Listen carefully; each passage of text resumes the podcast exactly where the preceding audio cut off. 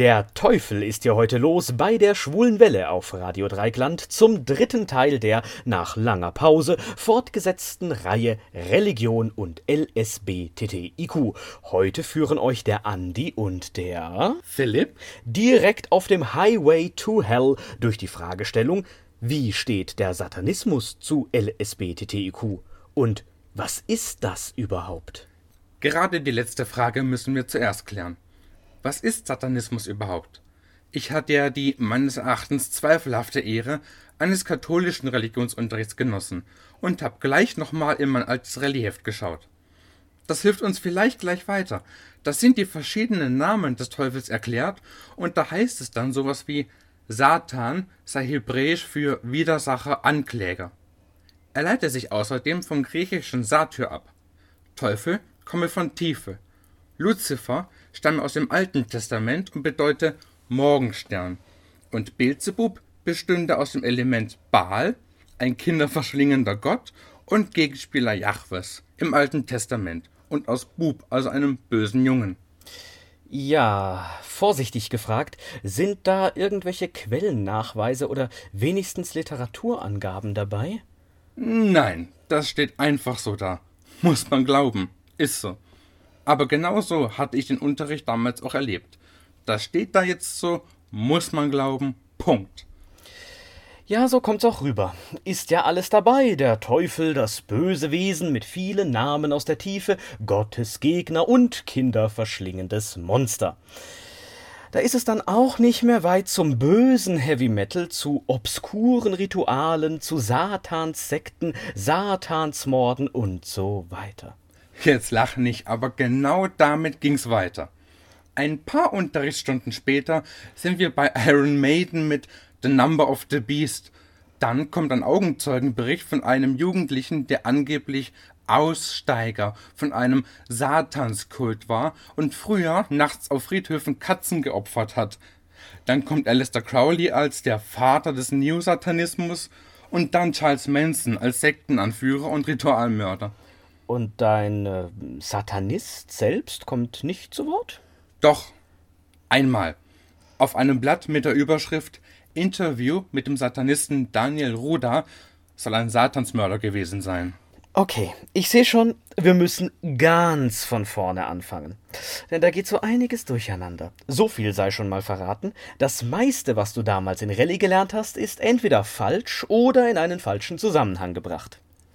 Fangen wir einfach mal ganz am Anfang an. Wo kommt der Begriff Satan überhaupt her? Ja, da hat dein Unterrichtsmaterial von früher gerade noch recht. Das kommt aus dem Hebräischen und bedeutet Gegner, Widersacher oder auch Ankläger. Und im Alten Testament und in der jüdischen Tradition wird dieser Begriff meistens auch genau so verwendet. Vereinfacht gesagt gibt es da kein eigenständiges Wesen namens Satan, das Gott zuwiderhandelt, sondern es ist ein Begriff, der jedem Engel oder Menschen gegeben werden kann, wenn er als Gegner oder Ankläger auftritt. Und wenn ein Engel mit dem Titel oder Namen Satan daherkommt und Menschen auf die Probe stellt, dann macht er das gemäß Gottes Willen und in Gottes Auftrag, so wie im Buch Hiob, wo Jahwe, also Gott ja nicht so gut wegkommt. Es gibt in dieser Tradition einfach den Dualismus von Gut und Böse nicht. Gott hat alles geschaffen, das Gute und alles andere auch.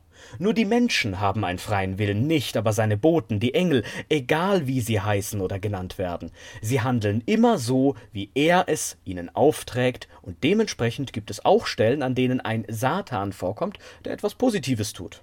Wobei es natürlich auch jüdische Strömungen gibt, die so einen Dualismus von Gut und Böse kennen. Wie in jeder Religion gibt es da verschiedene Anschauungen. Aber grundsätzlich kann man sagen, Satan steht da eher für das Prinzip für Gegnerschaft, Anklage, Versuchung und Glaubenserprobung. Und was ist mit Satyr, wie es in meinem Relief steht? Ja, der Name Satyr hat mit Satan mal genau gar nichts zu tun. Satyren kommen zwar noch vor, aber erst viel später und auf ganz andere Art und Weise. Zuerst muss aus Satan ja auch eine eigenständige Gestalt geworden sein. Und das ist mit dem frühen Christentum passiert? Ja, so um die Zeit herum. Man muss sich vorstellen, dass die damals lebenden Juden ja auf einen Messias gewartet haben. Das heißt auf jemanden, der von Gott gesandt wird und das Königreich Israel wieder aufbaut, das es einige Jahrhunderte früher kurzzeitig mal gegeben hat, bevor das Gebiet dann von einer Großmacht nach der anderen beherrscht wurde. Babylonier, Perser, Makedonen und so weiter. Zu dieser Zeit eben dann die Römer. Von kurzzeitigen Kleinkönigtümern mal abgesehen, hat sich diese Hoffnung bis dahin aber nicht erfüllt, und die Erwartungen waren gestiegen bis hin zu einem Heilsbringer, der einen ewigen Frieden, ein Himmelreich auf Erden errichten würde. Das alles stark verkürzt, aber anders geht's leider nicht, sonst sitzen wir in einer Woche noch hier und sind noch nicht mal im Mittelalter angekommen. Wir befinden uns also in einer Zeit, in der die Erwartungen innerhalb der jüdischen Gemeinschaften hoch sind und es viele unterschiedliche Strömungen und Einzelpersonen Personen gibt, die ihre Sicht der Dinge innerhalb der jüdischen Gemeinden als Wanderprediger kundtun. Einer davon war ein Jehoshua, griechisch Jesus genannt, der, wie gesagt, alles heute hier sehr verkürzt dargestellt, die tolle Idee hatte, man solle doch nicht mehr auf den Messias oder den Heilsbringer warten, die Zeit sei bereits gekommen, das Himmelreich auf Erden zu begründen. Er sah den Satan wie einen Blitz vom Himmel fallen. Gott hat also die Zeitenwende eingeleitet. Er deutete die Gesetze der jüdischen Schriften in diesem Sinne und handelte offenbar im Glauben, den Beginn der Gottesherrschaft des Himmelsreichs auf Erden aktiv mitzugestalten. Aber wenn man dahin will, will man ja von irgendwo anders weg. Und das bedingt rein funktional, dass man eine Negativschablone braucht, ein gegenteiliges Bild, von wo man eben nicht hin will, von wo man weg will. Und genau dieses Negativbild ist das eines Gegners, ist rein wörtlich also Satan. Und damit verbunden Sünde und Tod. Das gehört in dieser Logik bald alles zusammen, das will man nicht haben, davon will man weg. Und daher ist es kein Wunder, dass im Neuen Testament Satan erstmals nicht mehr nur als beliebiger Titel, sondern als ein konkretes Wesen erscheint und in Opposition, in Gegnerschaft zu Jesus, seiner Verkündigung tritt. Seine alte Bedeutung als Diener Gottes hat er damit noch lange nicht verloren. Es tritt nur eine weitere, neue Facette hinzu. Und dann kann so eine konkrete Figur natürlich auch mit anderen Namen belegt werden. Ich könnte mir vorstellen, dass dann alle Begriffe, die sich irgendwie diesem Negativbild zuordnen lassen, bald auch als Synonym für Satan verwendet werden konnten. Im Grunde lief das so ab. Nehmen wir doch mal die Namen von deinem Rallye-Blatt ähm, und aus dem Song, den wir eingangs gehört haben. Luzifer. Ja, lateinisch für Lichtträger ist ursprünglich eine poetische Umschreibung für den Morgenstern. Der Morgenstern kommt im Alten Testament als Symbol für Hochmut und Fall des Königs von Babylon vor und erst im Christentum wurde diese Stelle auf den Satan bezogen und eine Geschichte von einem gefallenen Engel drumherum gebastelt. Eine Geschichte, die dem Motiv nach übrigens weit verbreitet ist, zum Beispiel im alten Griechenland mit Ikarus und Daedalus oder im frühchristlichen Rom mit Simon Magus oder in dem nordisch-germanischen Mythos um Wieland den Schmied. Teufel.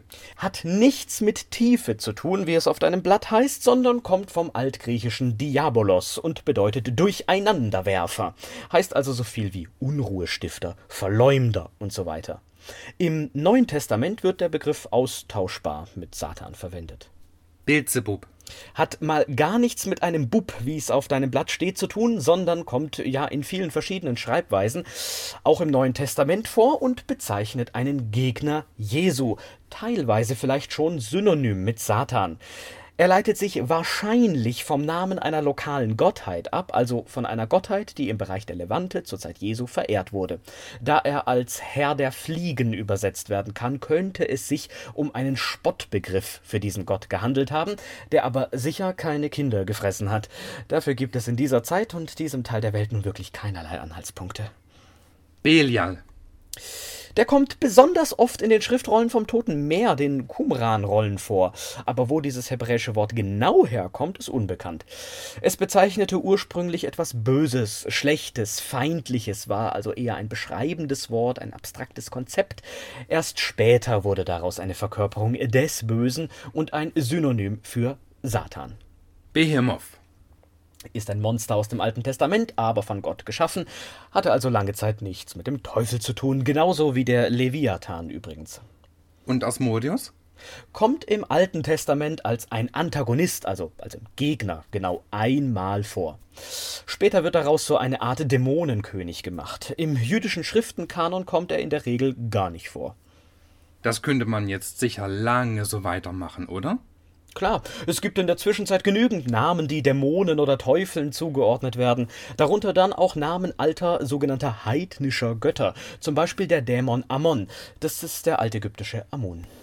Aber egal, welchen Namen der Satan hat, wir bleiben bei dieser Verkörperung des Gegners, des Satans, und schauen gleich mal weiter, was denn im Christentum aus ihm geworden ist. Genau das machen wir. Allerdings ist das mit dem frühen Christentum auch eine schwierige und komplexe Sache. Denn genauso wie es kein einheitliches Judentum gab, gab es auch nie ein einheitliches Christentum. Das ganze erste Jahrhundert waren Jesu Anhänger, auch nach seinem Tod, noch Juden, keine Christen, wie ja Jesus selbst auch kein Christ, sondern Jude war. Seine Anhängerschaft bildete damals nur eine neue, kleine jüdische Strömung unter vielen, die sich auch noch unterschiedlich weiterentwickelte. Was alle nach dem Tod Jesu offenbar noch verband, war die Hoffnung auf seine baldige Rückkehr. Das erklärt wahrscheinlich auch, warum die Geschichten um Jesus erst Jahrzehnte nach seinem Tod aufgeschrieben wurden. Wenn er eh bald wiederkommt, braucht man das ja nicht aufschreiben. Und als man dann schrieb, hatte sich schon sehr viel an den Geschichten verändert und verselbstständigt. Erst ungefähr im zweiten Jahrhundert wachsen die verschiedenen Anhängerschaften von Jesus dann aus den verschiedenen jüdischen Gemeinden heraus. So entsteht Christentum. Aber es entsteht auf sehr unterschiedliche Arten und mit unterschiedlichen Ansichten. Nun tritt aber auch noch eine dritte Personengruppe hinzu. Hier, wie gesagt, alles ganz verkürzt. Jesus hatte sich mit seiner Botschaft wahrscheinlich ausschließlich an Juden gerichtet. Nun fanden einige Heiden, das heißt Anhänger der vielen Vielgötterreligionen im römischen Reich und Umgebung, Judentum aber auch spannend. Die hatten nur einen Gott und eine tolle Verheißung, und damals hat das Judentum ja auch noch missioniert und neue Mitglieder aufgenommen.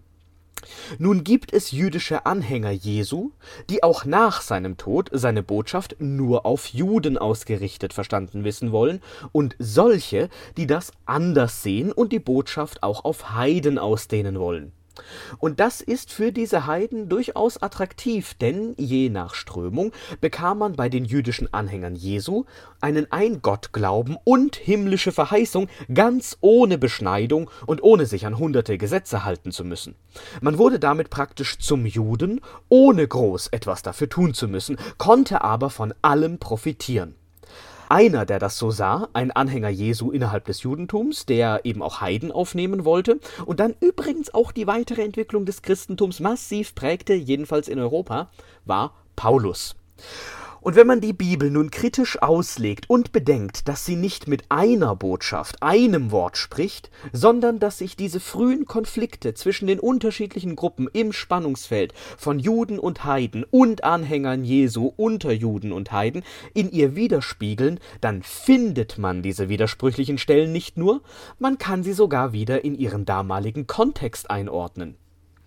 Die Apokalypse zum Beispiel, heute das letzte Buch des Neuen Testaments, wurde wahrscheinlich am Ende des ersten Jahrhunderts von einem jüdischen Anhänger Jesu namens Johannes geschrieben, der sich aus der Verbannung heraus an seine Gemeinden wandte und ihnen weiter Hoffnung machte, Jesus werde bald zurückkehren, der aber auch all jene angreift, wie er schreibt, die sich Juden nennen und es nicht sind, sondern Synagoge des Satan.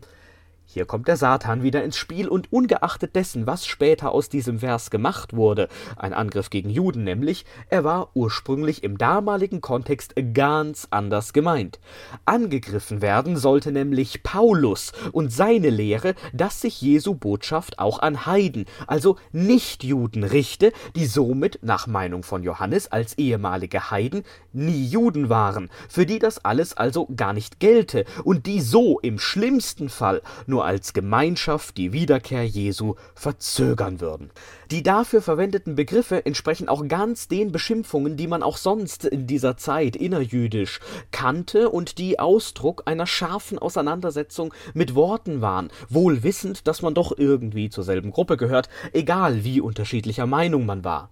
In den Qumran-Rollen zum Beispiel taucht in diesem Kontext auch die Beschimpfung einer anderen jüdischen Gruppe als Kongregation Belials auf, was ja im Prinzip das gleiche ist wie Synagoge Satans. Wie du schon sagtest, hochkomplex. Wichtig finde ich mitzunehmen, dass das Christentum im ganzen ersten Jahrhundert noch eine jüdische Strömung war, eine unter vielen, die sich erst langsam gelöst hat. Es gab nicht das Judentum oder das Christentum, sondern alle zusammen traten in der Form verschiedener jüdischer Gemeinden auf, einige davon Anhänger Jesu, die in sich auch wieder unterschiedlicher Meinung waren. Dann kamen noch Anhänger Jesu von den Heiden aus hinzu und zunehmend standen all diese Gruppen in Konkurrenz zueinander da. Und vermutlich haben dann irgendwann die Anhänger Jesu doch tendenziell eher zusammengehalten und vermutlich war dieses Herauswachsen dieser Anhänger Jesu aus den übrigen jüdischen Gemeinden nicht ganz friedlich? Ich meine, wenn man sich abgrenzen will von jemandem, mit dem man auch noch in Konkurrenz steht, wird man wahrscheinlich nicht nur nette Worte finden. Ja, genau. Im Rahmen dieser Ablösungsprozesse der Anhängerschaft Jesu aus dem Judentum heraus wurden auch antijüdische Parolen laut, um sich abzugrenzen und die Konkurrenz fertig zu machen, vereinfacht gesagt. Genügend Anknüpfungspunkte gab es. Es existierte schon länger eine antijüdische Schrift des Appion von Alexandria, die zum ersten überlieferten Pogrom gegen Juden geführt hat übrigens, und in der er auch behauptete, die Juden würden griechische Knaben entführen und töten. Also der Ursprung der Ritualmordlegende, die damit sogar noch älter ist als das Christentum. An sowas wurde angeknüpft.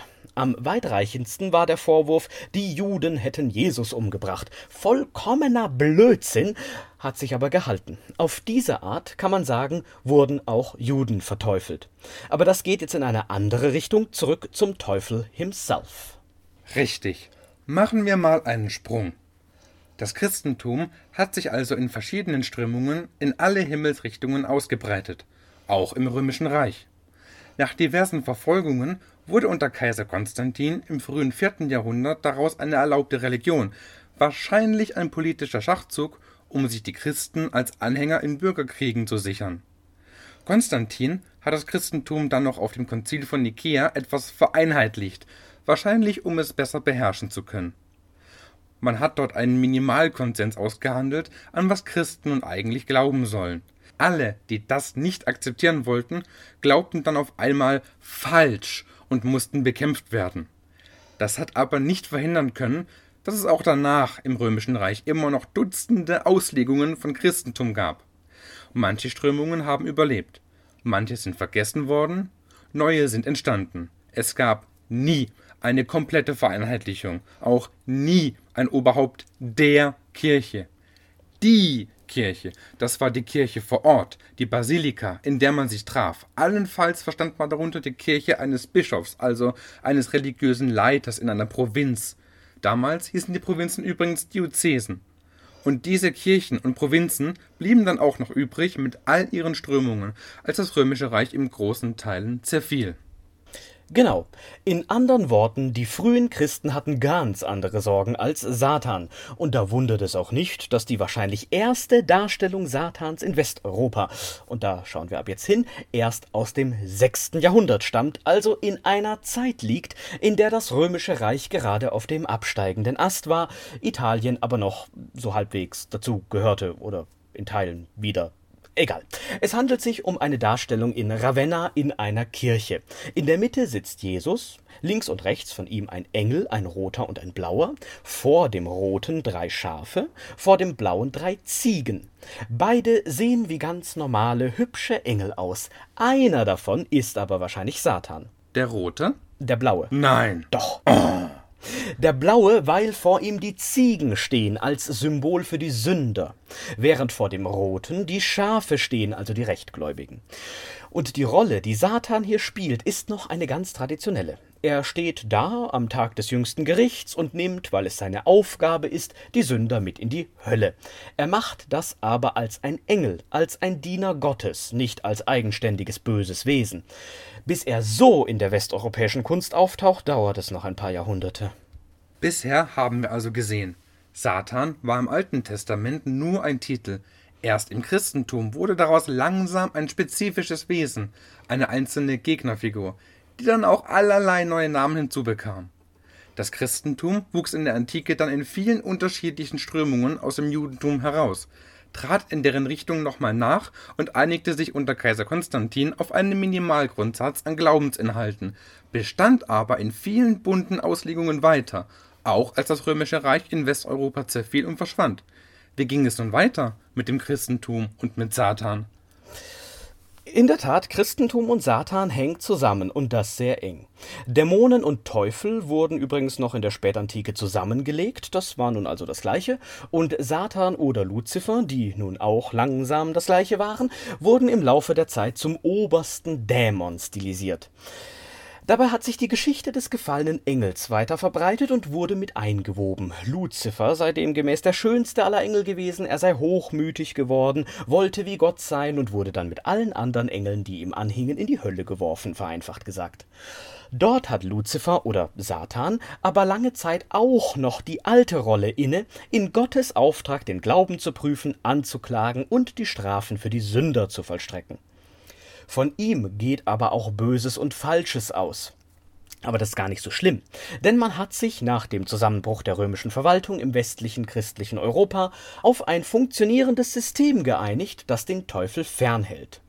Die Mönche in den Klöstern werden von den Bauern und Handwerkern mit allem versorgt, was sie brauchen, und dafür erwirtschaften sie mit ihrem Gottesdienst als Soldaten Christi, also als unbewaffnete Kämpfer im Glauben, so viel Heil, dass genügend für die ganze Gemeinde übrig bleibt. Soll heißen, die einfachen Leute müssen gar kein so streng gottesfürchtiges Leben führen, das tun ja schon andere für sie. Zu sündigen ist also gar nicht so schlimm. Es sind ja alles Menschen, die Verlockungen und Verführungen Satans sind überall, es bleibt am Ende immer genug Heil für alle. Abgaben leisten und regelmäßig in die Kirche gehen und gut ist, bist schon dabei im Himmelreich. Wenn du das so sagst, hat dieses System aber irgendwann nicht mehr funktioniert? Genau. Ungefähr im 11. Jahrhundert passiert da ganz viel und ich versuche mich kurz zu halten. Wie gesagt, die Realität ist komplexer. Zwischen den Schlaglichtern, die wir uns heute anschauen, ist auch eine Menge Wichtiges passiert, aber wir müssen ja auch vorankommen. Nur damit man sich's vorstellen kann. Wie du vorhin gesagt hast, in Westeuropa war das römische Reich immer mehr weg, die Kirchen aber waren noch da. Das war ein Rest an Verwaltung, der wichtig blieb, während die weltliche Herrschaft schnell wechselte oder, wenn sie mal stabil blieb, keine Zentralverwaltung aufbauen konnte und daher immer nur dort relevant war, wo der König gerade saß. Stichwort Reisekönigtum. Sei's wie's ist. Diese einzelnen Kirchen hatten immer noch ihre verschiedenen Verständnisse und Auffassungen und kein keine dieser Kirchen, weder die im Westen noch die im Osten, wo es das Römische Reich, das wir heute byzantinisch nennen, ja noch gab, hatte irgendeinen prinzipiellen Führungsanspruch über die anderen. Nur der Bischof von Rom wollte von Anfang an einen Führungsanspruch für sich innerhalb der Christenheit des römischen Reiches und später, als das nur noch im Osten existierte, wenigstens im lateinisch sprechenden Westen durchsetzen, und das gelang ihm erst im elften Jahrhundert so langsam. Mit der Ostkirche kam es zum Bruch und die Kirche im Westen wurde professionalisiert, das heißt der Einfluss der Laien, der eigentlichen Gemeinden der Gläubigen, systematisch unterbunden. Der Bischof von Rom nahm nun für sich in Anspruch, als einziger Bischöfe ernennen und absetzen zu dürfen. Er stellte sich also konsequent über alle anderen Kirchen im Westen. Dogmen und Kirchenrecht wurden ausgebaut und damit definiert, was der korrekte, also allumfassende, lateinisch katholische christliche Glaube ist, und mit der Inquisition wurde dann auch ein Instrument geschaffen, den Glauben zu prüfen. Richtiger Glaube war nun der, den der Bischof von Rom, der schon länger exklusiv auf dem Titel Papst bestand, für sich und seine Ziele formulierte, alles andere war falsch.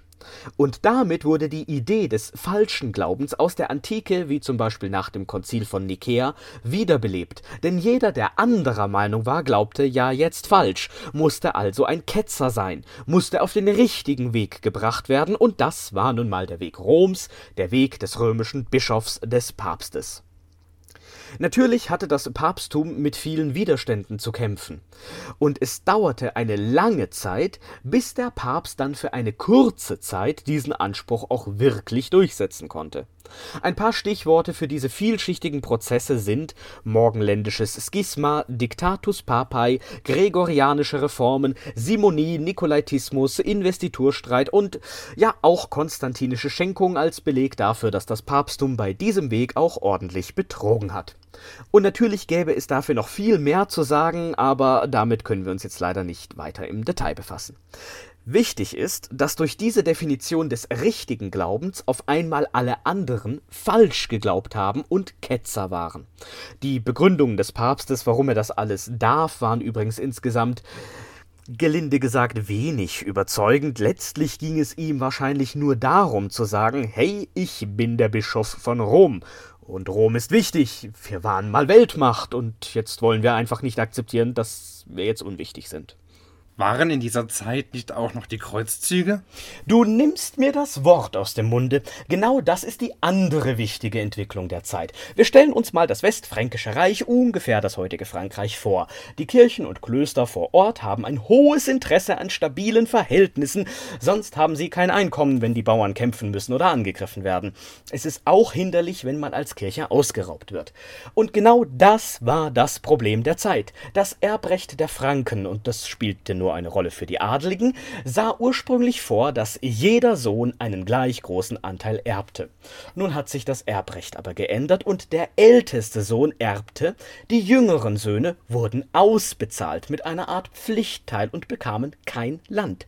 Sie bekamen ein Pferd und eine Rüstung und zogen in die Welt hinaus als Ritter, die sich dann ihren Lebensunterhalt zusammenklauten, sich mit anderen zum Raufen trafen und feierten oder in hübsch ausgedrückt Turniere abhielten.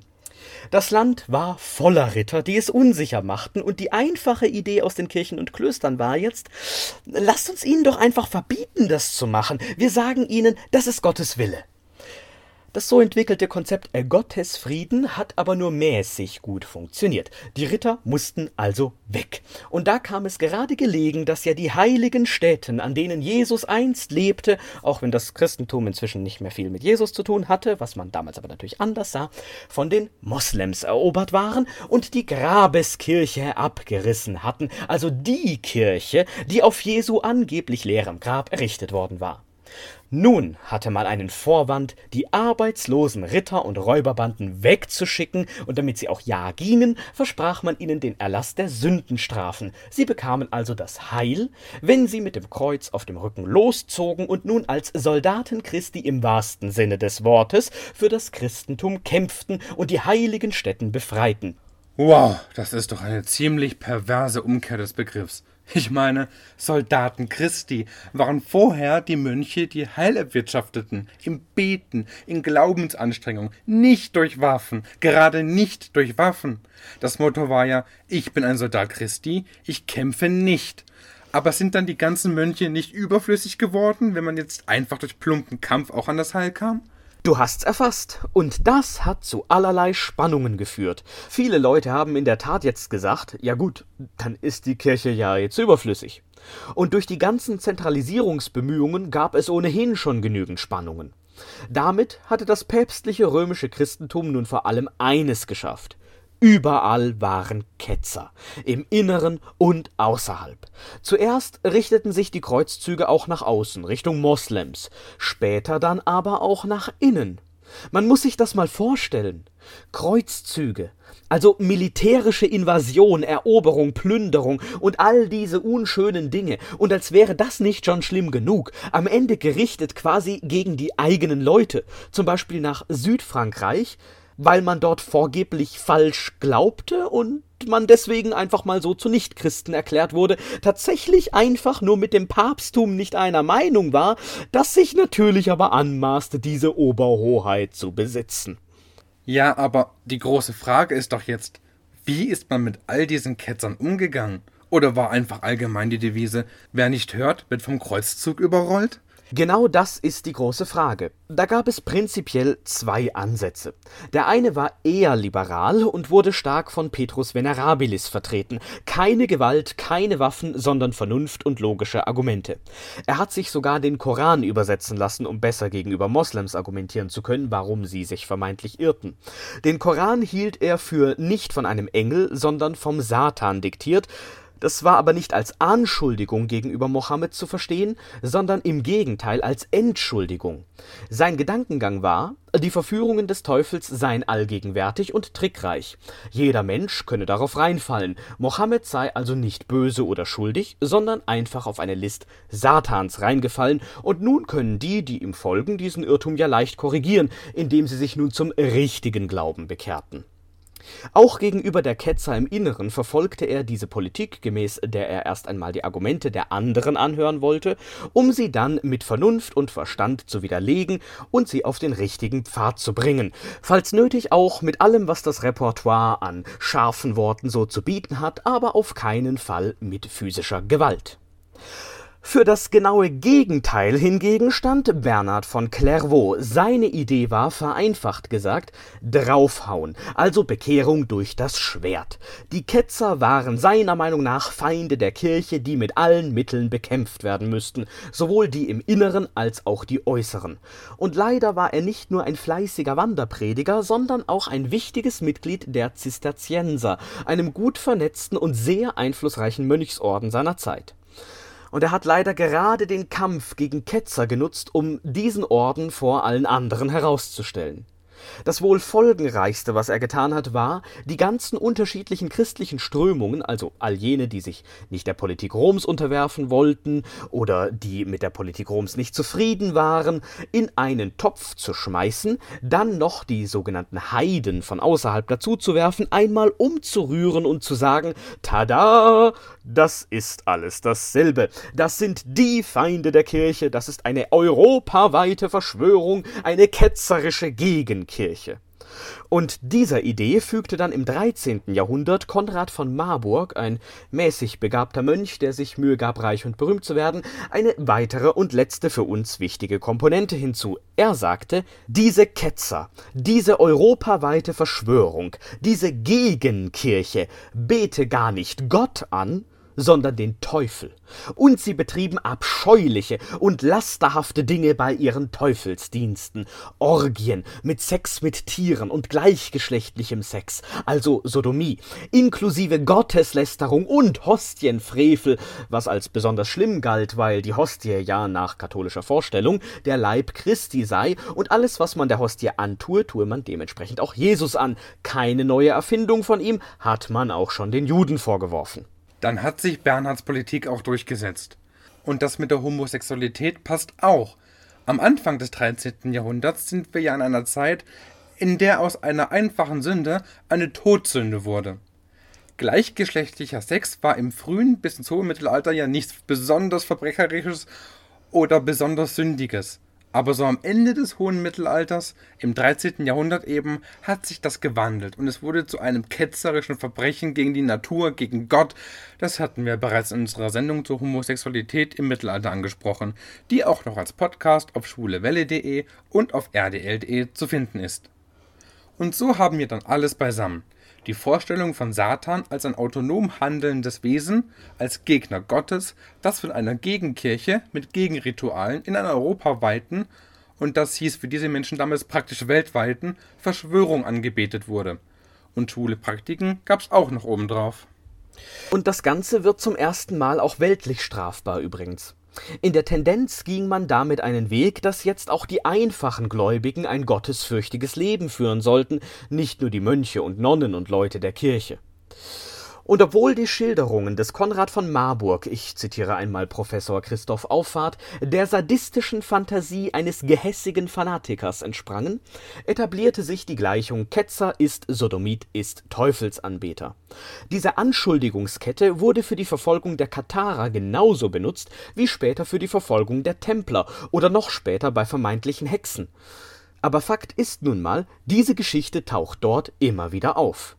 Und über all diese Grausamkeiten in einer immer komplexer werdenden Welt des späten Mittelalters und der frühen Neuzeit näherte sich das Bild des Teufels immer mehr. Der blaue Engel wandelt sich in den Darstellungen zu einem struppigen Monster mit gierigem Schlund, das Sünder frisst und scheißt, das für all die neu hereinbrechenden Katastrophen des Spätmittelalters, Pest, Hungersnöte, immer brutalere Kriege verantwortlich und durch und durch böse ist. Er löste sich jetzt auch für alle in den Darstellungen sichtbar immer mehr aus der Rolle des Dieners Gottes und wurde immer mehr zum Individuum, zum Gegner Gottes mit eigenem Willen, aus eigenem boshaften Antrieb. Und für diese Darstellungen des Teufels und der Dämonen wurde im Folgenden auch immer wieder auf antike mythologische Wesen wie die Satyren zurückgegriffen oder auf Götter wie Pan, ein Wesen mit Ziegenbeinen und Hufen, einem Tierschwanz, zwei Hörnern. Wahrlich, rein optisch muss Satan die Familienähnlichkeit eingestehen und sagen, ja, Pan, du hast recht, du bist mein Vater. Wir haben bis jetzt gesehen, zuerst bedeutete Satan Gegner. Und erst im Laufe der Zeit wurde mit Satan ein konkreter Verführer bezeichnet, der sich aber noch lange in ein Weltbild als Diener Gottes fügte. Erst im Mittelalter, als die Kirche in Westeuropa von Rom aus gegen lokale Widerstände zentralisiert wurde, kam der Vorwurf der Ketzerei als Massenphänomen auf, der allen, die gegen die Politik des römischen Bischofs waren, zur Last gelegt wurde. Bis zum Ende des Hochmittelalters wurde das Bild dieser sehr unterschiedlichen Ketzer zu dem einer weltumspannenden Verschwörung gegen die Kirche, zu einer Gegenkirche hochstilisiert und schließlich die dort gehaltenen Gottesdienste zum Gegenteil, zu Teufelsdiensten erklärt, mit allen möglichen obskuren und widerlichen Ritualen, natürlich auch mit gleichgeschlechtlichem Sex und Sex mit Tieren. Der Teufel, der Satan, wurde in der Kunst nun auch immer mehr zu einem individuellen, selbsthandelnden Gegenspieler Gottes. Die Hölle verkam mehr und mehr zu einem Ort, an dem alles Verdorbene und Verbotene stattfand, eine Mischung aus Orgie und Qual, die in bunten Bildern noch heute von Kirchenwänden herabstrahlt. Und genau das ist das erste wichtige Fazit. Satanismus ist keine uralte Religion, kein Überbleibsel heidnischer Bräuche, keine von Satan offenbarte Lebensweise, er hat auch keine uralte Tradition. Es ist ursprünglich nichts mehr als eine Verschwörungstheorie, die sich bis ins hohe Mittelalter hinein aus diversen Motiven heraus, die ihrerseits eine komplexe Entstehungsgeschichte haben, im westlichen Christentum entwickelt hat und die in der Folgezeit dann immer weiter ausgebaut wurde. Es gab also auch nie einen Einzelnen, der sich das alles ausgedacht hätte. Sicher haben einige fanatische Mönche im Mittelalter mehr dazu beigetragen als andere, aber auch sie bauten letztlich auf das auf, was vor ihnen schon da war, und reagierten mit ihren Ideen auf das, was in ihrer Zeit geschah. Die so entstandene Geschichte von Ketzer ist Sodomit ist Teufelsanbeter war dann aber nun mal in der Welt und hat sich als sehr brauchbar erwiesen, wenn es darum ging, andere Menschen zu belasten. Wie gesagt, diese Ideen wurden hervorgebracht nicht nur bei den Verfolgungen vermeintlicher Ketzer, sondern auch gegen die Templer und gegen vermeintliche Hexen und Hexer in der frühen Neuzeit dass sich schon früh manche Verbrecher diese Motive aneigneten, um ihre Sexual- und Gewaltverbrechen irgendwie durch eine höhere Macht zu legitimieren, oder um sich selbst zu inszenieren, oder vor sich selbst eine Erklärung für ihr Verhalten zu finden, das ist eine andere Sache, das gab es auch und gibt es noch heute, aber sie nutzen etwas, was schon in der Welt ist, um etwas, was schon in ihnen war, zu rechtfertigen, nicht umgekehrt. Ein mögliches Beispiel ist Gilles de Rais, der im Spätmittelalter viele Kinder missbraucht, gefoltert und getötet hat. Es war aber nicht der Teufel oder irgendeine Gegenkirche, die ihn dazu gebracht hätte. Ohne diese Verschwörungserzählung hätte er sicher genau dasselbe getan, er hätte sie vielleicht nur anders begründet. Und da man den eh schon als schrecklich und furchtbar gedachten Ketzern inzwischen alles zutraute, wanderten diese Motive auch munter hin und her. So wurden Juden zu Teufelsanbetern, Teufelsanbeter zu Juden, Juden, die Ritualmordgeschichten und die Hostienfrevel, ja, die konnten ja sowieso gegen beide ausgepackt werden. Umgekehrt gab es von enttäuschten Betbrüdern, die, weil sie abweichender Meinung zu bestimmten Fragen waren, als Ketzer angeprangert oder verfolgt wurden. Schon im Hochmittelalter die Aussage, ich will lieber ein Heide sein, als einer dieser Neider, böswilligen Tyrannen, die sich Mönche nennen. Und das ist ein Gedanke, der auch in der frühen Neuzeit immer mal wieder auftaucht und ab dem 17., 18. Jahrhundert auch mit Satan in Verbindung gebracht wird. Lieber Satanist, lieber Gegner, als zu diesen als böse empfundenen Christen zu gehören. Tatsächlich hat aber auch in dieser Zeit niemand eine satanische Kirche oder etwas in der Art gegründet. Trotz all der scharfen Religionskritik, die es im Zeitalter der Aufklärung gab, es blieb ein rein literarisches Thema. Stattdessen haben sich die Ideen von Rationalität, Verstand und Freiheit immer mehr durchgesetzt. In einem gewissen Rahmen natürlich nur, denn an Gott und Gottes Ordnung wollte man zum Beispiel weitgehend auch im 19. und frühen 20. Jahrhundert noch glauben. In der Zwischenzeit hatte sich ja auch die Idee weitgehend durchgesetzt, dass selbst Laien, also das einfache Volk, gottesfürchtig leben müsse. Das gab es im frühen und hohen Mittelalter noch nicht, wie wir gesehen hatten. Gleichzeitig haut die Industrialisierung rein, die alte Gesellschaftsordnung, das Feudalwesen zerfällt, Wissenschaften und schmutzige Fabriken und Städte entstehen. Kurzum, im 19. Jahrhundert wird die Gesellschaft einmal auf den Kopf gestellt, und daraus entsteht im Laufe der Zeit das, was wir als unsere modernen Nationalstaaten und Gesellschaften kennen. Vieles, was wir für uralt halten, entsteht tatsächlich erst in dieser Zeit. Und wo sich viel ändert, gibt es viele Gegenbewegungen ganz unterschiedlichster Art, die in diesem Fall gerne mit den Sammelbegriffen Romantik, Okkultismus und Esoterik zusammengefasst werden.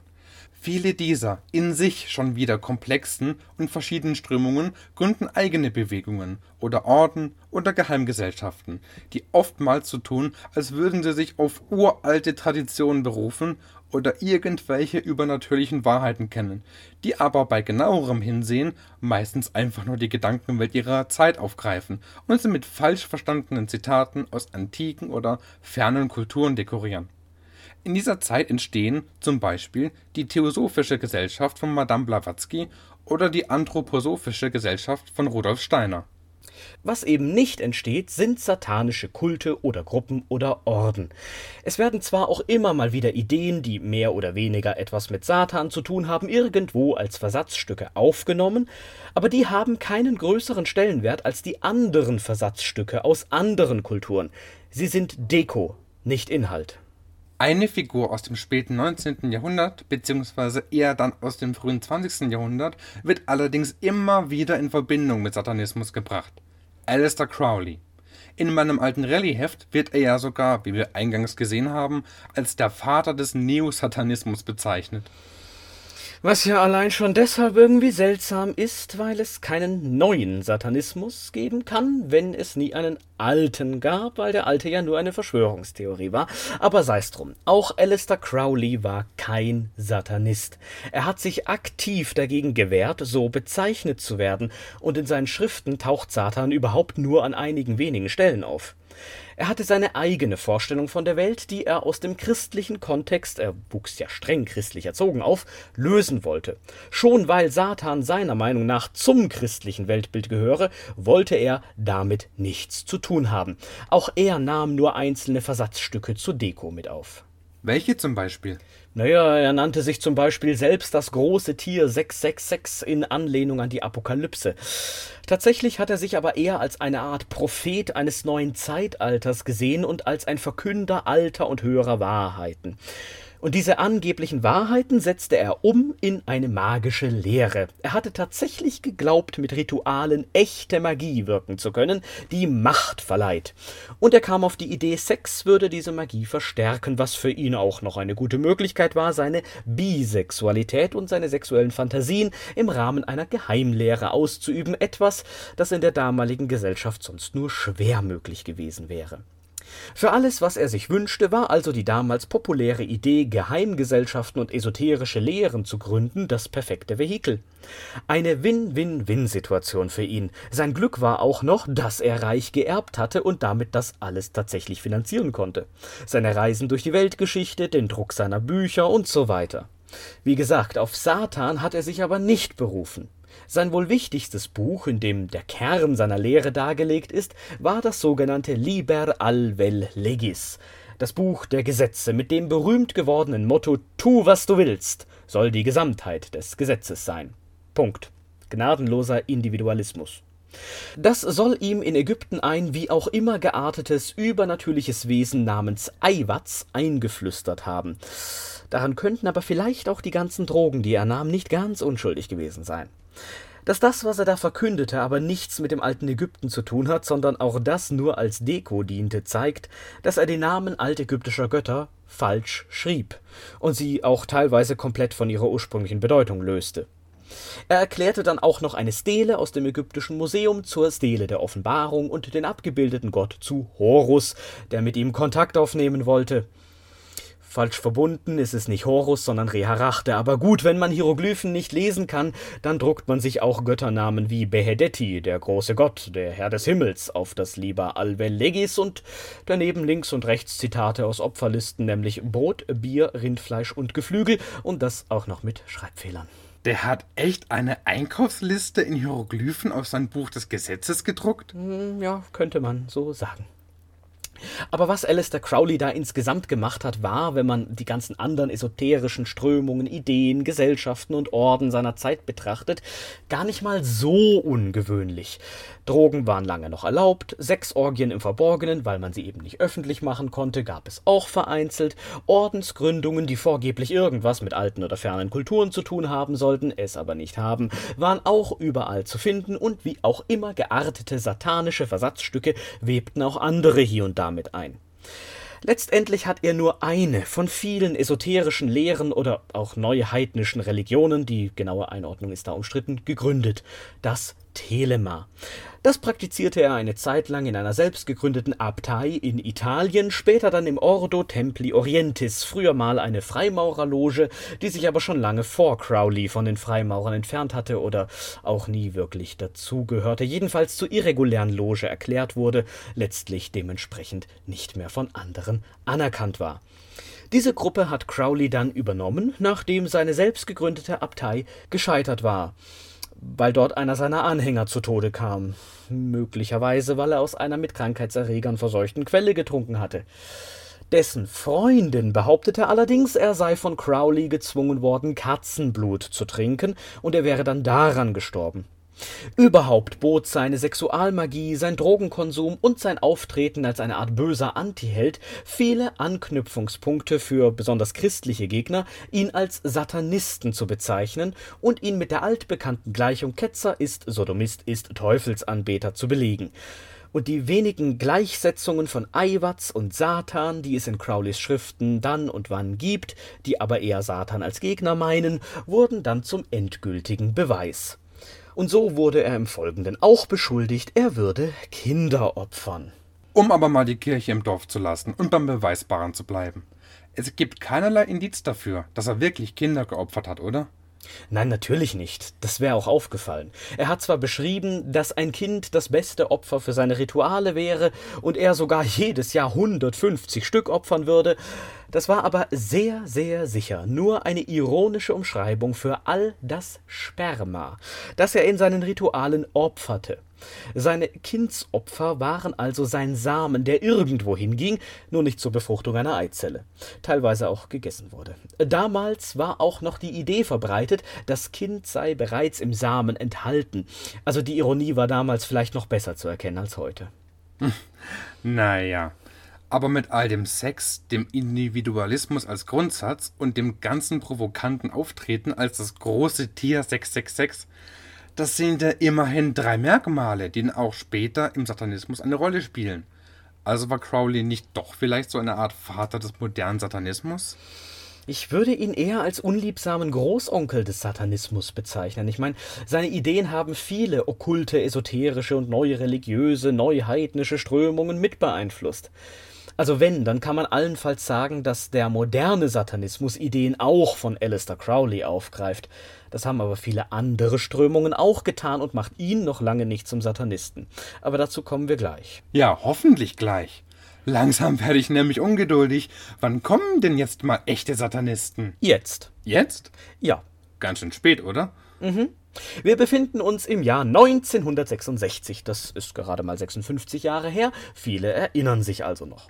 Und wir befinden uns in Amerika. Dort hat nach eigener Aussage Anton Sandor LaVey in der Walpurgisnacht die Church of Satan rituell gegründet und sich zum Zeichen der Gründung eine Glatze rasiert. Und das war so? Also die Glatze hat er sich eher rasiert, weil er eine Wette verloren hat. Und seine Tochter hat später auch mal gesagt, dass, was er alles so über sein Leben erzählt, in großen Teilen zum eigenen Vorteil produzierter Quatsch sei.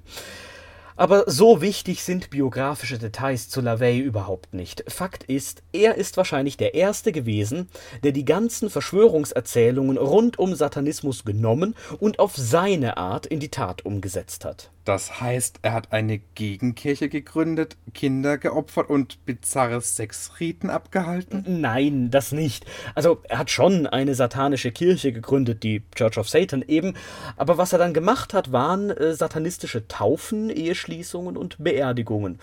Außerdem hat er magische Dienstleistungen angeboten und Rituale abgehalten, jedenfalls nach eigener Aussage, hat Mitglieder in seine Organisation aufgenommen und ist mit äh, Dracula-Cape äh, oder Halloween-Teufelskostüm durch die Medien getingelt und hat dort unter anderem erzählt, mit welchen Großkatzen er und seine Familie gerade zusammenleben. Also durchaus eine auf seine ganz eigene Art faszinierende, aber bizarre Persönlichkeit. Also gar keine Opfer- und Sexriten? Nee, keine.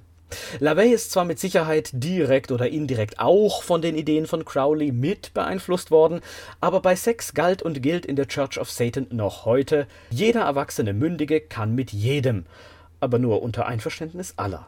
Sex kann, muss aber nicht, ist also kein zentraler Bestandteil des Satanismus nach LaVey. Dort ist daher auch prinzipiell das ganze LSBTTIQ-Spektrum willkommen.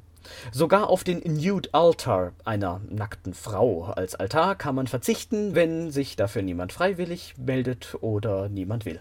Und äh, was die Opfer angeht, da wird explizit vorgeschrieben, dass Tieren und Kindern schon mal generell nicht geschadet werden darf.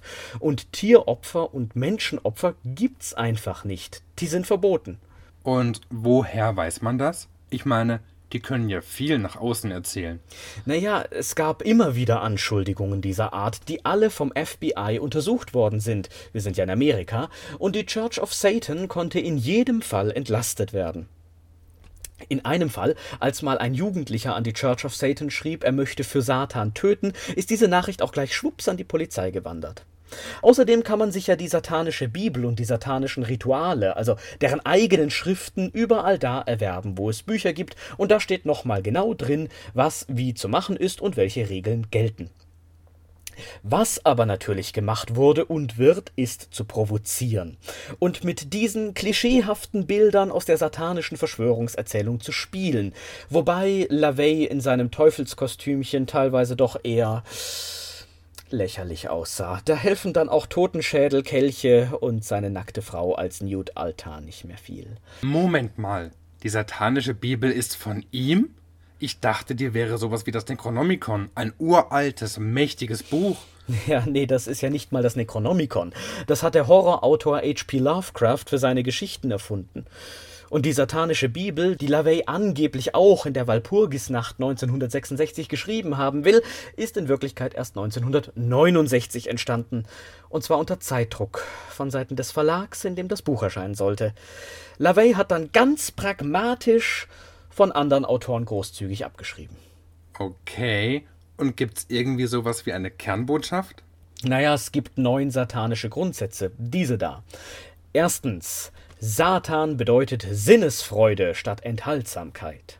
Zweitens, Satan bedeutet Lebenskraft statt Hirngespinste. Drittens, Satan bedeutet unverfälschte Weisheit anstatt heuchlerischer Selbstbetrug. Viertens, Satan bedeutet Güte gegenüber denen, die sie verdienen, anstatt Liebe für Undankbare. Fünftens, Satan bedeutet Rache anstatt Hinhalten der anderen Wange.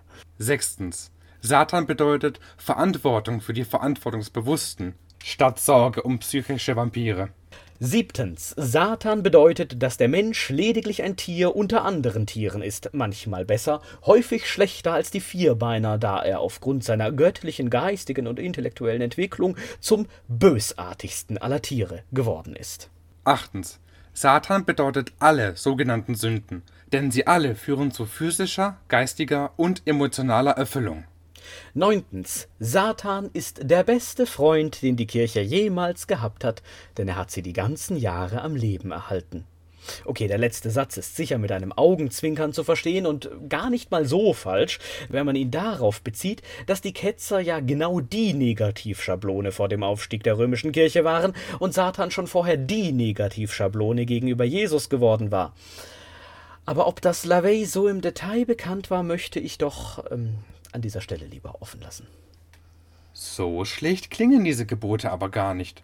Klingt ein bisschen wie kümmere dich um das reale Leben, genieße es, verschwende deine Zeit nicht mit denen, die dich ausnutzen oder die dir nicht gut tun. Du darfst dich auch wehren. Nimm dich nicht so wichtig. Lebe dein Leben. Ja, im Prinzip schon. Wir haben hier bei LaVey und der Church of Satan wieder eine sehr starke Philosophie des Individualismus, was aber nicht heißt, dass man sich unsozial verhalten soll. Wenn man das tut, hat man ja negative Konsequenzen zu erleiden, die die eigene Freiheit stark einschränken. Dann hat man ja nur verloren. Also gibt es für Satanisten in dieser Tradition auch keinerlei Motivation, Gesetze zu brechen oder der Gesellschaft den Rücken zu kehren. Was man LaVey aber vorwerfen muss, ist, dass er für seine satanische Bibel auch aus sozialdarwinistischen Werken kopiert hat. Soll heißen, er hat hier eine Denkrichtung aus der Zeit des späten 19. und frühen 20. Jahrhunderts mit einfließen lassen, die vom Recht des Stärkeren ausgeht, die Evolutionstheorie also falsch verstanden hat und sie unsachgemäß auf einen ganz anderen Bereich, nämlich menschliche Gesellschaften, angewendet hat.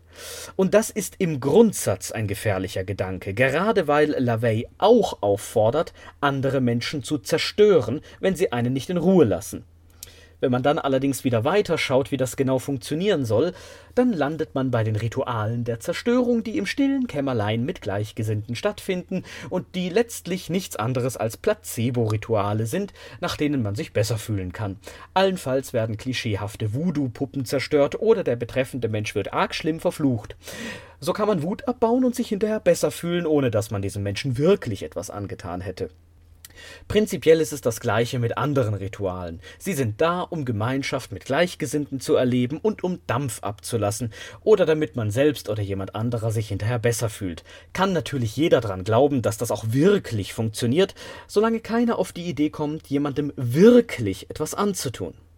Und wenn ich mir überlege, was in anderen religiösen Schriften so wörtlich an Gesetzen und Aufforderungen steht, was man auch alles lieber nicht wörtlich nehmen sollte, dann ist das unterm Strich kein Grund, den Satanismus nach Lavey in irgendeiner Weise negative zu bewerten als andere Religionen mit solchen oder sogar noch problematischeren Aussagen. Und wie wird der Teufel dort nun angebetet? Gar nicht. Und das ist vielleicht das Enttäuschendste. Da gibt es all die langen Jahre, Jahrhunderte lang Ideen über Satan, Gegenkirche und Teufelsanbeter. Und nun kommt, man möchte fast sagen, endlich, nach so langer Zeit, in der der Teufel nur als Schreckgespenst an die Wand gemalt wurde, einer, der das in irgendeiner Form tatsächlich umsetzt und sich Satanist nennt und eine Gegenkirche aufmacht. Und dann betet er gar nicht den Teufel an. Letztlich steht Satan hier nur als ein Symbol da. Er verkörpert eine Idee des Individuellen. Er wird nicht wie ein Gott verehrt. Das würde auch gar nicht zu dem Glauben an das Individuum passen, wenn es da doch noch ein höheres Wesen gäbe, dem man sich unterwerfen müsste. Einer der Grundgedanken ist letztlich, bei uns ist alles erlaubt, was anderen als Sünde gilt. Dem gehen eh die meisten Menschen nach, sie verstecken es nur und messen dann mit unterschiedlichen Maßstäben. Bei der Church of Satan ist alles erlaubt, was die Menschen, was das Individuum glücklich macht. Und mit dem Programm geht die Church of Satan immer noch auf Tour? Naja, sie missionieren ja nicht. Aber gegen eine Mitgliedsgebühr kann man dort immer noch eintreten. Deren Hauptsitz ist in der Zwischenzeit in New York im Stadtteil Hell's Kitchen, wie passend. LaVey ist inzwischen auch schon lange tot. Ironischerweise starb er in einem katholischen Krankenhaus. Inzwischen ist Peter H. Gilmore das Oberhaupt. Aber sie gehen auch mit der Zeit. Sie haben eine eigene Webseite, churchofsatan.com. Da findet man auch vieles zur Selbstauskunft. Okay, aber wenn die ganze Church of Satan als erste nachweisbare satanische Vereinigung weder einen Teufel anbetet, noch irgendwelche obskuren Opferrituale praktiziert und auch keine Gesetze bricht, sondern eher liberal individualistisch auftritt, Warum hat sich diese alte Verschwörungserzählung dann so hartnäckig gehalten, dass sie immer noch in Filmen und Serien rauf und runter gebetet wird? Okay, das sind Werke der Kunst. Aber es gibt ja immer noch auch die Vorstellung, dass das alles echt wäre, dass es so eine satanische Weltverschwörung gäbe. Ich erwähne es zur Sicherheit nochmal. Die Themen sind heute hier alle stark verkürzt dargestellt, sonst kommen wir damit gar nicht rum bis zum Ende der Sendung. Also, dass das heute noch so ist, liegt sicher auch daran, dass Satan endgültig seit dem Spätmittelalter als Quelle allen Übels zur Projektionsfläche für alles Schlechte geworden ist, und ich glaube, dass viele Menschen gerade in einem christlichen Umfeld da nicht unterscheiden, was satanistisch im Sinne von es dient, jedenfalls deren Meinung nach, dem Bösen oder kommt vom Bösen und was satanistisch im Sinne von das kommt von jemandem aus der Tradition der Church of Satan ist. Das wird undifferenziert in einen Topf geworfen und alles, was deren Meinung nach schlecht und böse ist, wird mit dem Label satanistisch versehen, als eine Art Kampfbegriff. Schon in den 50ern wird in den USA Kommunismus auch als satanistisch gelabelt und es macht sich eine rechte christlich-politische Strömung breit, die gerade heute noch in den USA wenigstens als ähm, besorgniserregend eingestuft werden kann, da sie eine Ideologie verbreitet, nach der die USA ein weißes christliches Land seien, also mit all den unschönen Nebenerscheinungen, die das so mit sich bringt, wie Rassismus, Hass, Gewalt, Unterstützung für Donald Trump, es ist kein Wunder, dass gerade erst in den 50ern der Wahlspruch der USA E pluribus unum, also aus vielem eins, offiziell durch In God we trust ersetzt wurde. Aber ich schweife ab. Das andere ist, dass schon früh solche Motive in Filmen behandelt wurden und gerade ab den 60ern und auch in den 70ern Horrorfilme einen Boom erlebten, in denen es nicht selten auch um Satan oder satanistische Riten im Rahmen der bekannten Verschwörungserzählung ging. In der Bildsprache ist schon damals alles dabei, was wir schon kennengelernt haben und heute noch kennen. Man schaue sich zum Beispiel den Film Rosemary's Baby an. Und gerade in den 70ern fließt dann beides ineinander. Wie das? Naja, 1972 ging eine Frau in den USA mit Depressionen zu einem Psychoanalytiker in die Behandlung. Der war vorher christlicher Missionar in Afrika, von wo er diverse Mitbringsel in seiner Praxis ausgestellt hat und wovon er auch gerne erzählte. Sie hat sich dann in ihn verliebt, er offenbar auch in sie, denn später haben die beiden geheiratet. Ein Musterbeispiel, wie Psychotherapie nicht laufen sollte. Beziehungen zu den Patienten sind aus gutem Grund verboten und über sich selbst sollte man vielleicht auch nicht so viel reden, schließlich geht es ja um die Anliegen der Patienten. Außerdem ist Psychoanalyse, das sollte man vielleicht noch wissen, im Kern keine evidenzbasierte, also keine wissenschaftsbasierte Methode. In dieser Gemengelage hat sich nun eine faszinierende Eigendynamik entwickelt. Ganz vereinfacht gesagt, der Psychoanalytiker wollte über seltsame Rituale mit seltsamen Masken reden, wie er sie aus Afrika kannte. Die Patientin wollte Aufmerksamkeit von ihrem Therapeuten und war die ganze Zeit von Masken und Mitbringseln aus Afrika zusammen mit den Erzählungen des Therapeuten umgeben. Nun benutzte der Therapeut auch Methoden der freien Assoziation und der Hypnose, von denen wir heute wissen, dass das wunderbare Suggestionstechniken sind, mit denen man Leuten also beabsichtigt oder unbeabsichtigt relativ gut Erinnerungen einreden kann. Wie? Das geht? Ja, natürlich nicht so einfach, wie das bei Men in Black der Fall ist, so ein Blitzdings und dann sagt man an was man sich erinnern soll und schwupps passiert das. Nee, so nicht. Aber prinzipiell funktioniert so etwas schon. Das hat man auch in Experimenten bestätigen können und zeigen auch reale Fälle von zum Beispiel Geständnissen, die von Beschuldigten auch im vollen Glauben, dass sie das alles ihnen zur Last gelegte wirklich getan haben, abgelegt wurden obwohl sich dann später herausstellte, dass sie es gar nicht gewesen sein können. Das Phänomen heißt False Memory und wen das weiter interessiert, dem empfehle ich mal im Netz nach Elizabeth Loftus oder nach Julia Shaw zu schauen, die das erforschen und sehr gut erklären. Aber genau so etwas ist hier nun über Jahre und wahrscheinlich unbeabsichtigt passiert. Das heißt, Irgendwann hat sie im freien Assoziieren und bei der Hypnose angefangen, sich an Dinge zu erinnern, die was mit Ritualen und Masken zu tun haben, weil das den Therapeuten interessiert hat und weil sie die ganze Zeit davon umgeben war? Exakt. Und das haben die beiden über Jahre hinweg eben immer weiter verfolgt, bis es sich dann mit den Bildern, die man überall in Filmen und im Fernsehen und so weiter zu sehen bekam, vermischt hat und vor dem christlich-religiösen Hintergrund des Therapeuten wieder zur klassischen satanistischen Verschwörungserzählung verdichtet hat, die wir ja jetzt schon gut kennen. Aber kann man diese falschen Erinnerungen denn nicht irgendwie von richtigen Erinnerungen unterscheiden? Leider geht das gar nicht. Und leider haben die beiden dann 1980 zusammen ein Buch veröffentlicht, Michelle Remembers, also Michelle erinnert sich, in der diese ganze Geschichte von einer weltumspannenden Satanssekte, die bizarre Rituale mit Kinderopfern abhält und so weiter und so weiter, als wahr verkauft wurde, mit Michelle als Augenzeugin und Opfer. Und dieses Buch hatte einen ähnlichen Einfluss wie im Hochmittelalter der vermeintliche Augenzeugenbericht des Konrad von Marburg soll heißen, alle Vorurteile und Befürchtungen, die man gegenüber damals Ketzern, heute Satanisten hatte, wurden damit bestätigt und man sah sich von christlicher Seite aus mal wieder gezwungen, dagegen vorzugehen und nutzte das auch gleich, um alles, was man für schlecht hielt, zu bekämpfen, sei es nun das Spiel Dungeons and Dragons, sei es Rock und Heavy Metal, sei es die Grufti-Szene und so weiter. Das hat zwar alles wenig bis gar nichts mit Satan oder Satanismus an sich zu tun, aber man fand das schlecht, also bekam es das Label. Stichwort Satanic Panic. Und als weitere Beweise für die Gefährlichkeit dieser vermeintlichen weltumspannenden Satanssekte traten dann Bücher von Trittbrettfahrern hinzu, die diese Story immer weiter ausschlachteten, noch Elemente wie Mind Control hinzufügten. Ja, und dann wurden auch noch allerlei Verbrechen und Straftaten angeführt, wie die der Manson Family, obwohl auch die nichts mit Satanismus zu tun hatten. Ja, Charles Manson wird auch in meinem Rallye-Heft als Beispiel angeführt.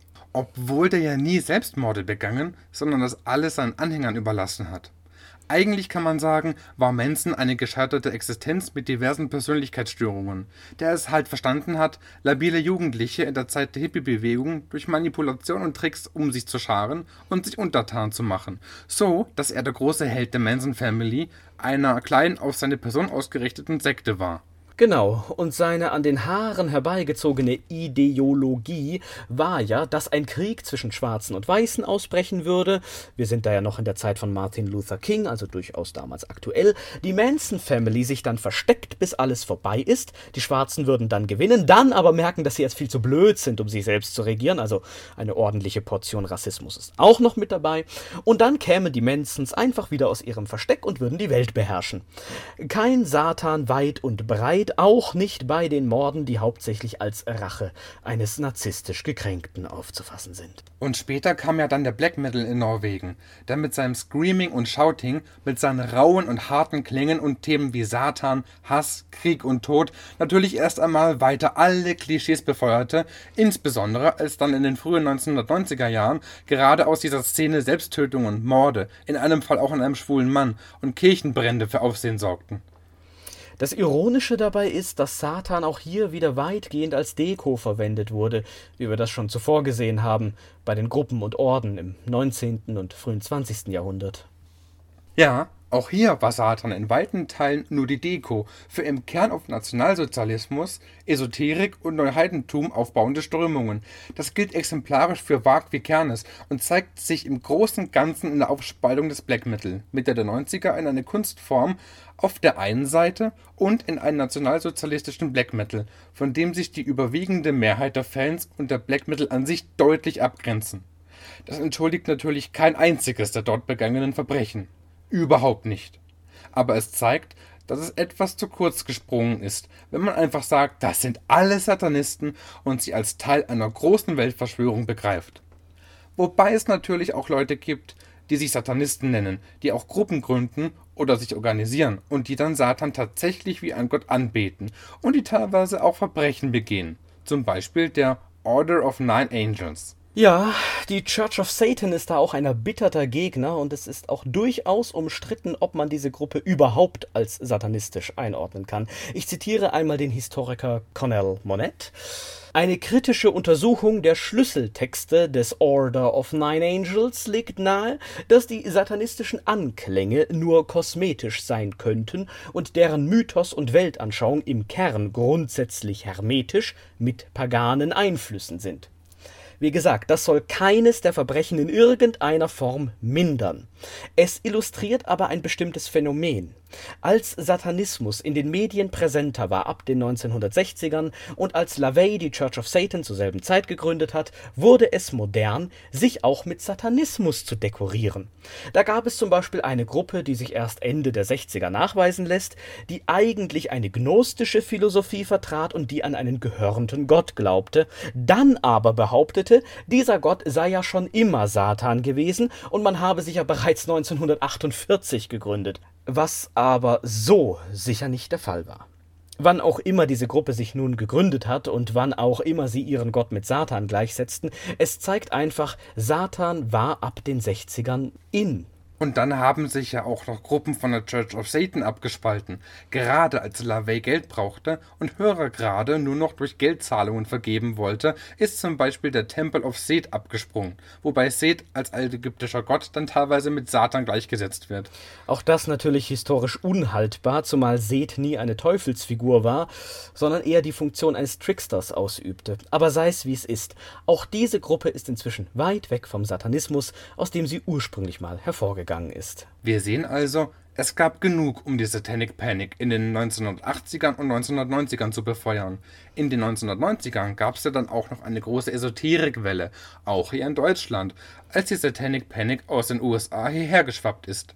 Und wie gesagt, es sind auch wirklich Verbrechen begangen worden im Namen Satans, und die sind nicht zu entschuldigen, aber es gibt mit Sicherheit keine alte, weltumspannende Satanssekte. Nur, Warum sollte das jetzt ein Problem sein, wenn Leute trotzdem daran glauben? Außer vielleicht für diejenigen, die sich selbst Satanisten nennen. Das ist deshalb ein Problem, weil Unschuldige wegen dieser Verschwörungstheorie in den USA noch immer im Gefängnis sitzen, weil Traumapatienten von Anhängern dieser satanistischen Verschwörungstheorie nicht richtig betreut, sondern weiter traumatisiert werden, weil unhaltbare Anschuldigungen auch hier bei uns in Europa das Leben Unschuldiger zerstören. Ich empfehle zu diesem Themenkomplex eindringlich das Ferngespräch der Wild Mikes zum Thema Satanic Panic mit Tommy Krabweis und Lydia Benecke. Da sind auch eine Menge weiterführender Links in der Videobeschreibung auf YouTube. Außerdem empfehle ich die zwei bisher zum Thema erschienenen Dokus des SRF. Die findet man auch noch auf YouTube. Wie gesagt, das soll alles keinerlei Verbrechen entschuldigen, kein bisschen Leid relativieren. Aber es ist ja auch niemandem geholfen, wenn man aufgrund einer Verschwörungstheorie oder blindem alles für Satanismus erklären auf eine Art und Weise handelt, die weiter Menschen schädigt oder das auch nur dafür sorgt, dass man an einer Front kämpft, die es gar nicht gibt und so keine vernünftige Prävention betreiben kann. Und wenn ich mir dein Rallyeheft so anschaue, dass da LaVey nicht mal nur erwähnt ist, dafür aber Charles Manson als Beispiel für Satansmorde angeführt wird, das finde ich schon sehr bezeichnend und exemplarisch für einen Kampf an der falschen Front. Die Realität ist nun mal wie so oft einfach viel komplexer, als das viele gerne hätten, und dementsprechend sind einfache Antworten meistens auch zu kurz. Und ganz ehrlich, es ist auch einfach nur Blödsinn, wenn jemand behauptet, Bellatrix Lestrange aus Harry Potter hätte ihm befohlen, einen Mord zu begehen, dass das dann unter dem Label Harry Potter Satanisten Mord in der Presse erscheint. Dieser Mord hat genauso wenig etwas mit Satanismus zu tun wie der, und da kommen wir zum letzten Teil aus deinem Rallye-Heft, sogenannte Mordfall von Witten, der in deinem Heft als Interview mit dem Satanisten Daniel Ruda gelabelt ist. Und schließlich sollte man nicht eine Philosophie oder Religion anhand der Ausnahmefälle oder anhand von Randerscheinungen bewerten dann könnte man ja, überspitzt gesagt, auch mit jedem Gewaltverbrecher, der ein Kreuz trägt und mit Beispielen wie der Colonia Dignidad, die in der Grausamkeit ihrer Taten dem, was man Satanisten allgemeinhin unterstellt, in nichts nachsteht, die sich aber selbst als christlich verstanden und bezeichnet hat, nachweisen, wie böse und gefährlich das Christentum als solches ist. Ganz genau. Die meisten Satanisten stehen in der Tradition von LaVey und der Church of Satan, praktizieren also einen atheistischen Satanismus. Für sie ist Satan nur ein Symbol, während ein kleinerer Teil tatsächlich einen theistischen Satanismus praktiziert, also wirklich eine Gottheit namens Satan verehrt, und auch das sind natürlich nicht alles Verbrecher. Nur eine kleine Minderheit bezeichnet sich selbst als Satanisten und begeht dann auch noch Verbrechen, ähnlich wie das auch in anderen Religionen mit religiösen Extremisten der Fall ist. Und viele Verbrechen, die mit satanistisch gelabelt werden, sind es einfach gar nicht, wie das Beispiel der Manson Family ja gezeigt hat. Die meisten satanistischen Gruppen, die sich entweder von der Church of Satan abgespalten oder neu gegründet haben, basieren also auf einem atheistischen Satanismus. Eine der größeren dieser Gruppen in den USA ist heute The Satanic Temple, der sich im Wesentlichen als Gegenbewegung zur religiösen Rechten sieht und für Religionsfreiheit kämpft, genauso wie für eine offene und demokratische Gesellschaft. Auch hier ist das ganze LSBTTIQ-Spektrum willkommen.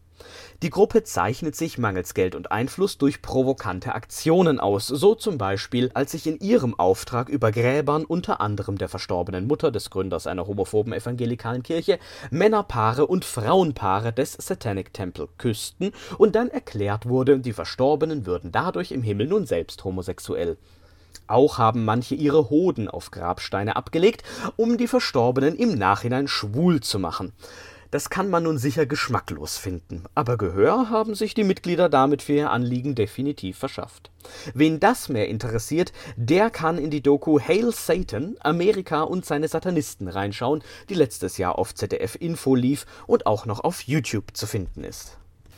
Damit sind wir dann auch endlich im Hier und Jetzt angekommen. Halten wir also unterm Strich fest. Satanismus, das ist zuerst einmal eine Verschwörungstheorie von katholisch-christlicher Seite gewesen, die über einen Zeitraum von Jahrhunderten aus verschiedenen Motiven in einer komplexen Geschichte entstanden war und die am Ende Sodomie als festen Bestandteil mit aufgenommen hat.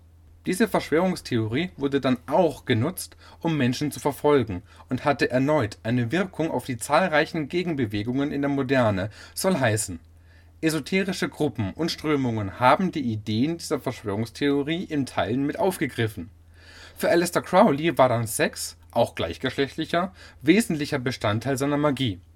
Am Ende stand dann LaVey, der tatsächlich erstmalig eine Church of Satan mit eigenen Regeln und einer eigenen Weltanschauung gegründet hat, in der Satan aber lediglich als Symbol, nicht als Gott vorkommt Gleichzeitig haben sich religiöse Fundamentalisten bedroht gefühlt und ein unter fragwürdigen Umständen entstandenes und inhaltlich vollkommen unbeweisbares Buch, eben Michelle Remembers, genommen, um die alte Verschwörungstheorie, die schon gegen Ketzer, Templer und Hexen ausgepackt wurde, jetzt gegen Satanisten zu verwenden. Wobei seltsamerweise auf einmal alles satanistisch war, was sie für schlecht und böse hielten Zugute kamen ihnen da alle Verbrecher und Straftäter, die sich irgendwie mit irgendetwas Satanischem in Verbindung bringen ließen, egal wie realistisch oder unrealistisch das war, während der Großteil der Leute, die sich heute als dem Satanismus zugehörig erklären, mehr oder weniger in Laveys Tradition stehen und mehrheitlich individualistische und liberale Einstellungen haben und bei denen, wie in der Church of Satan oder der Satanic Temple, das ganze LSBTTIQ-Spektrum willkommen ist, die sich in letzterem Fall sogar politisch einsetzen für Demokratie, Freiheit und eine vielfältige Gesellschaft. Und wie gesagt, das war ein sehr kompakter und verkürzter Blick auf die ganze Thematik. Ich empfehle daher allen, die sich dafür interessieren, unbedingt weiterführende Literatur und Dokumentationen. Als Einstiege in die diversen Bereiche eignen sich zum Beispiel aus der Beckschen Reihe die Bücher Jesus, Geschichte des frühen Christentums, Die Ketzer und Okkultismus. Aus dem Verlag Thorbecke sehr zu empfehlen ist das Buch Homosexualität in der Kultur des Mittelalters und der frühen Neuzeit. Dann ist zu empfehlen die Arte-Doku-Reihe Die Apokalypse, die ZDF-Info-Dokus Satan, Lucifer, Beelzebub und Hail Satan, Amerika und seine Satanisten, sowie auf YouTube das Ferngespräch über die Satanic Panic mit allen Verweisen in der Videobeschreibung und die zwei bisher zum Thema erschienenen SRF-Dokus über die Satanic Panic. Wer eine echte Satanistin einmal kennenlernen möchte, kann sich außerdem auf YouTube das Video Satanismus, Gothic Klischees oder moderner Glaube von Die Frage anschauen. Neben einem Blick in diverse deutsch- und englischsprachige Wikipedia-Artikel lohnt sich dann außerdem der Blick in das wissenschaftliche Bibellexikon online, kurz VBLex. Und natürlich empfehle ich zum Thema Gedächtnisforschung alles von Elizabeth Loftus und Julia Shaw. Zum Thema Satanic Panic alles von Lydia Bennecke. Zum Thema religiöse Rechte in den USA alles von Annika Brockschmidt. Und schließlich lohnt sich zu diversen Teilthemen auch ein Blick in den Blog der GWUP und in den Hoaxilla Podcast. Und damit verabschieden wir uns auch schon wieder für heute.